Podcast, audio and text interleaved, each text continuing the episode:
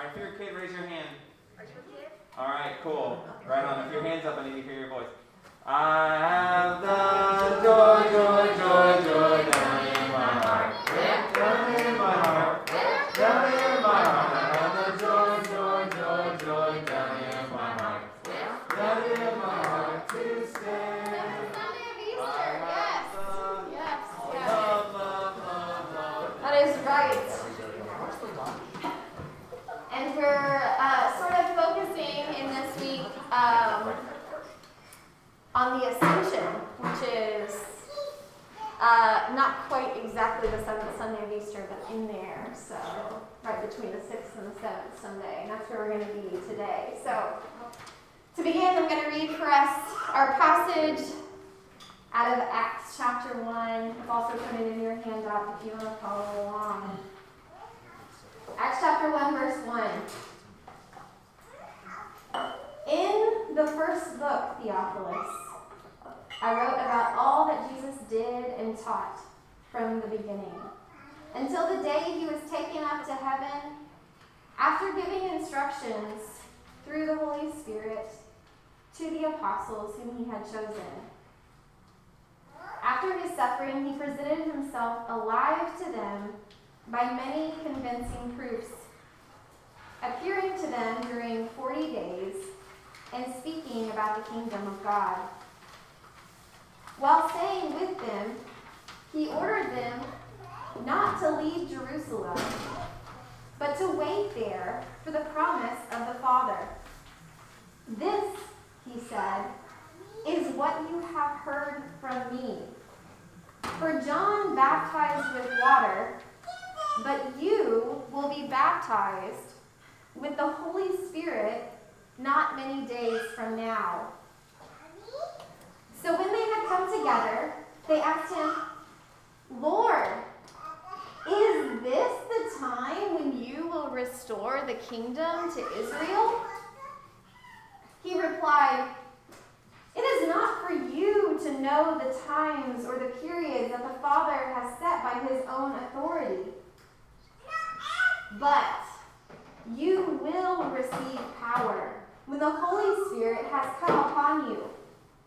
And you will be my witnesses in Jerusalem, in And Samaria, and to the ends of the earth. When he had said this, as they were watching, he was lifted up, and a cloud took him out of their sight.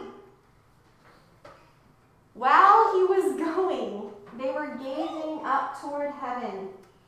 Suddenly, two men in white robes stood by them. They said, Men of Galilee, why do you stand looking up toward heaven? This is the word of the Lord. So, eight years and two days ago, at 7:17 a.m., I breathed a deep sigh of relief. I heard a breath and then a cry as Story was handed to Caleb, stuck her thumb in her mouth, and then was handed to me. And it was like I was entering a whole new world.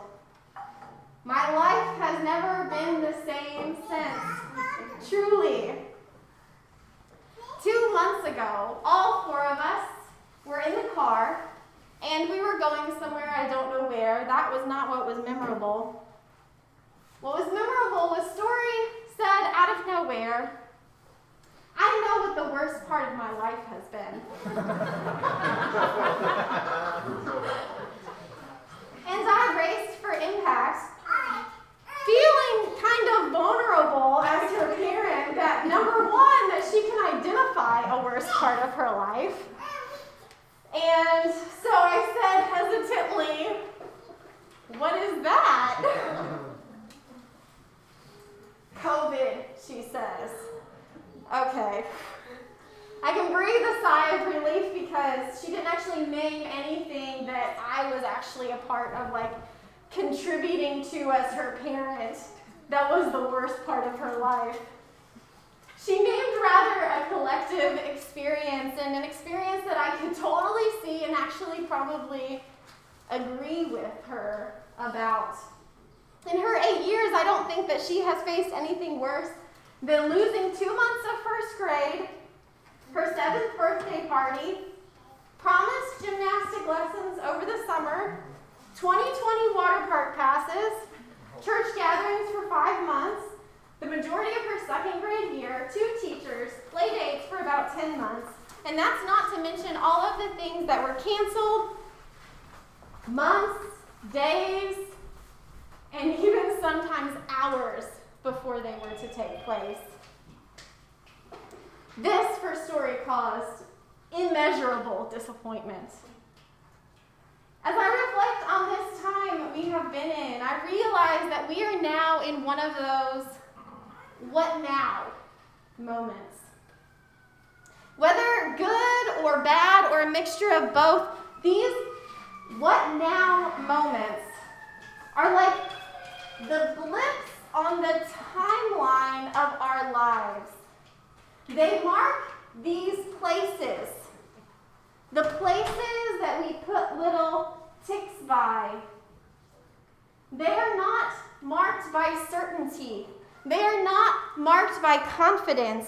They are not marked by clear vision and direction. Rather, they are marked by uncertainty. Our minds don't see the future, only the looming question marks and the foggy visions.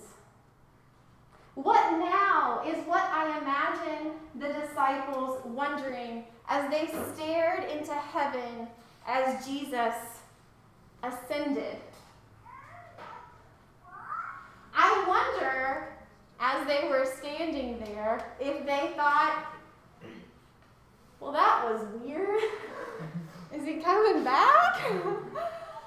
I mean, that was kind of weird, like how he kind of like said that thing and then he just like disappeared, you know? The text suggests that he disappeared into a cloud that had come down uh, from heaven almost in the exact same way that the Old Testament describes Enoch and Elijah and even Moses being taken away. So I think in our minds, when we think about the ascension, we think of like this rocket ship, like jetpack Jesus, like heading up into the sunny blue sky or something. But this was more like like the encounter, right? Like there's darkness and there's a fog and Jesus is taken away. But the text is sure to remind us that there were convincing proofs that Jesus was not a ghost. Because, you know, you could kind of get that, right? So the, the, this book of Acts says, for 40 days, for 40 days, he showed himself with convincing proofs. And, and you may know that Acts is actually part of a larger work called Luke Acts. One work, two books, one gospel genre, one histography of the church, histography, how do you say that? Histography. Histography. I need to know. Histography of the church. But one book often come together. And both of them talk about this. Oh, we knew that Jesus was not a ghost. In fact, one of the reasons we know that Jesus is not a ghost is because Jesus ate with us. And at the end of the book of the Luke, there's this phrase that's translated while he was eating. And it's actually so good. It's this Greek word synallizomenosis. Okay, everyone say confidently, synallizomenosis. You can hardly say that confidently because it's so hard to say. But I love this word because it, it, it's translated while he was eating, but what it actually means is it connotes the sharing of salt. Like we knew Jesus was alive because we shared salt. you know what I mean? Sure, Remember that time he was alive? Remember, remember that Jesus is alive because we shared the salt. But also remember all the other times. Remember when we were on the road to Damascus And he shared and revealed, opened our minds to the way that the Old Testament predicted this life of Jesus. And that we didn't even recognize it was Jesus until we sat down at the table and shared the salt. And he broke that bread like he did the other time. Remember when the women came to us and told us how Jesus had been raised from the dead? Remember when Jesus was crucified? Remember when we were in the garden before his arrest?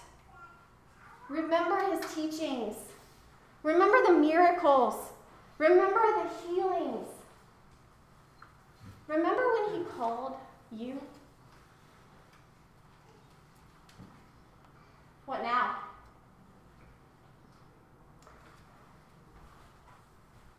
The disciples stood there long enough that either some angels or Moses and Elijah had to come down and say, What are you doing? Why are you standing looking up toward heaven? The disciples had experienced this life changing experience. What did it mean? What was it all for? What was next? Is this the time, they asked Jesus, when you will restore the kingdom to Israel? What is next? What, what is this all about? What now? We are in one of those what now moments. The moment right after the you had to be there to get it experience. The moment right after everything that you knew fell apart in the single phone call. The moment right after that first child took their first breath in and their first cry out. The, the moment after you walk across this stage and diploma. We are in one of those what now days. The days after you promise, I will, forever. The days after the death of a parent or a grandparent. The days after the surgery. The days during the treatment. When everything is different. The days after you close on the house or sign the lease or make the move. We are in those what now months. The months after the job was offered and accepted, the months after the diagnosis, when the treatment begins, the months after you move to the new city, take the new job, or change your professional trajectory, or the months after the relationship is over and you don't know what is next. People are getting vaccinated. COVID cases in the US and in Nashville are down. The city reopened at full capacity on Friday, if any of you didn't realize. The CDC said if you're vaccinated, you no longer have to wear masks. that is not true in this room, just But I was here in this building on Friday, or Thursday, I think it was. And uh, you all know Miss Nancy from Woodbine UMC. She's the one always walking around here. She was here, and we decided that we were both fully vaccinated and we didn't have to wear masks around each other. And so we took them off. And let me tell you, it was straight up weird. I mean, what we do now? All of this, do we go back to the way it was before? Or is there somewhere new? I imagine the disciples were wondering this. Wondering, what now? After all of this, how can we go back? How can we go back to the way things were after all of this? When everything shut down last March, I remember taking a walk in the neighborhood. And Zach was outside, and me and Zach had a quick back and forth conversation about all that was happening, and I remember, I don't know if you remember this, I remember saying, I hope that things shut down long enough that we reassess our, our rhythms and our, our relationships and, and our lives and our, in our culture. I hope that we have time to reassess how we should be living. And Zach, I don't know if you remember this, but you were like, no way, man, that's not going to happen. you were like, this is going to be like two weeks or a month. Even if it's longer than that, we're just going to go straight back to the way things were. Now, usually I love to be right, let me tell you. But I don't know that I have ever been so sad. To have what I have hoped for come true. See, because I think that this disruption has gone on long enough. No. I think this disruption has gone on long enough to change everything. This will be a marker on the timeline of our lives. This will be a dot. And I think, I think that we've been through a life altering event whose ripple effects will probably not even be fully measured in our own lifetimes. I think that this disruption of the status quo has been so large and for so long and has so saturated every part of our lives that there is no way that we can go back to the way things were. Over the past 14 months, so many things have changed. Children have grown, grandparents have died, masks have become second nature, schools are different, jobs are remote, outside gatherings are preferred. Some of you have totally changed your life's work trajectory. Maybe not entirely because of COVID, but for some of you, COVID was a huge factor. We have all learned to operate Zoom, Microsoft Teams, Facebook Messenger video calls, FaceTime, Google Hangouts from the oldest of us, my grandparents in their 90s, to my four year old daughter who was issued a laptop by Metro Nashville Public Schools. She cannot read, but she can operate a mouse. All of us, in one way or another, are staring up into the sky, wondering, what now? Remember? Remember all that has happened? Remember when we sanitized our groceries?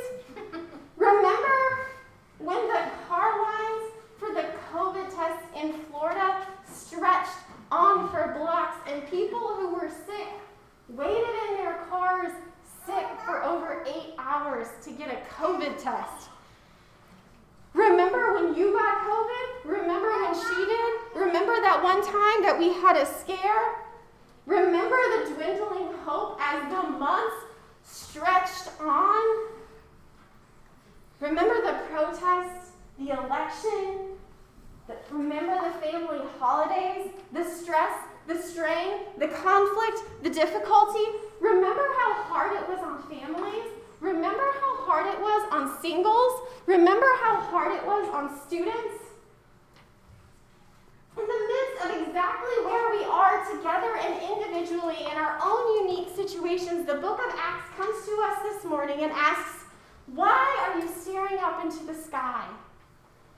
What are you hoping for? As things start to change, as this blip on the timeline of our lives gets more and more resolved and further from our noses, as Jesus descends into the cloud, what now? Is this the time, we might wonder, when God will restore the things that we want, restore the things that we miss? Restore the relationships that we desire. What now? The disciples asked Jesus a very specific question Is this the time now that you are resurrected? Is this the time that you will restore the kingdom to Israel. Is this the time when you are going to conquer Rome and our oppressors? Can't you see, Jesus? We are powerless against this oppressor. We believe you are the Messiah. We believe you rose from the dead.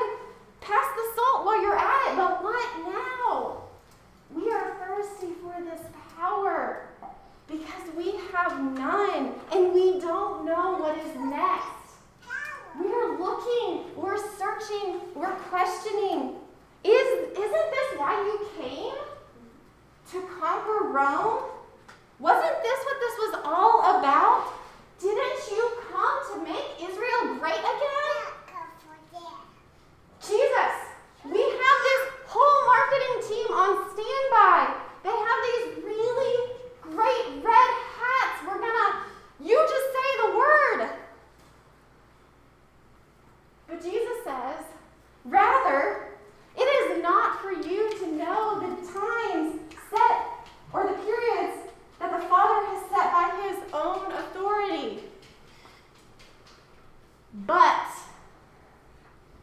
this but is pretty important. But you will receive the power you desire when the Holy Spirit has come upon you, and you will be my witnesses in Jerusalem in all Judea and Samaria and to the ends of the earth. Now let's let me just I'm just gonna bring this home this morning. We are in a liminal time. We are not out of COVID, and we are not into the new thing. And we don't know what things are gonna look like. But we all thirst for something. And it's funny because these first 11 verses in Acts meet us here. Even in their genre, they meet us because the book of Luke Acts, Luke is a gospel. It is telling the story of Jesus. But scholars and commentators don't actually know where to start Acts. Some, some think verse 1, some think verse 12 after this because, because for this, this histography, this part is, is pre Pentecost.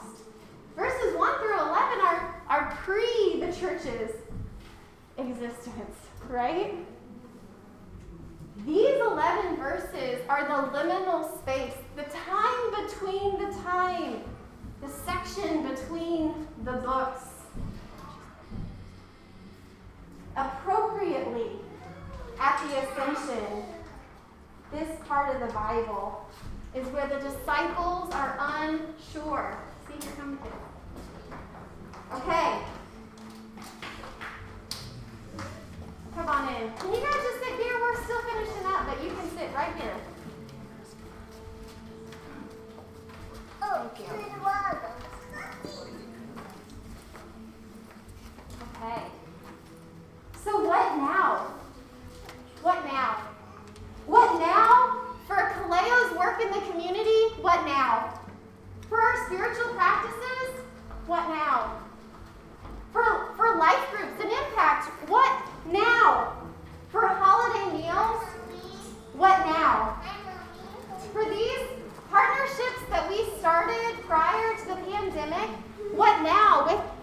Partnerships with the United Methodist congregations or COSECHA? What now? Now, what about what about the the neighborhood, the neighborhood connections and impact that that Kaleo was founded on? What now? The way we do everything has changed, including spend money. What now for Kaleo's budgets? What about the garden work now that Woody Crest has started to own their own garden? What now? So much of our church life right now is us looking up into the sky and wondering, what now? And I think our passage this morning speaks to the heart of this question of ours. Because the disciples actually didn't need the political power that they craved. But Jesus still spoke to their desire, their need, their hope to receive power. When he said, You will receive the power when the Holy Spirit comes on you. So, what is in your heart this morning? What do you want to see? Why are you staring up into the sky? I believe that based on these liminal verses in Acts that the presence of the Holy Spirit is also what is needed in the face of today's question of what now?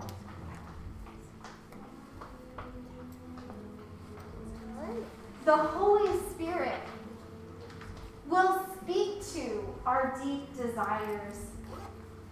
The Holy Spirit will be the answer poured into our lives, into the life of this church. We need the Spirit to know what now. We need in this season to wait on the Spirit, to make a path. God's kingdom, this kingdom of unity, of calling, of movement,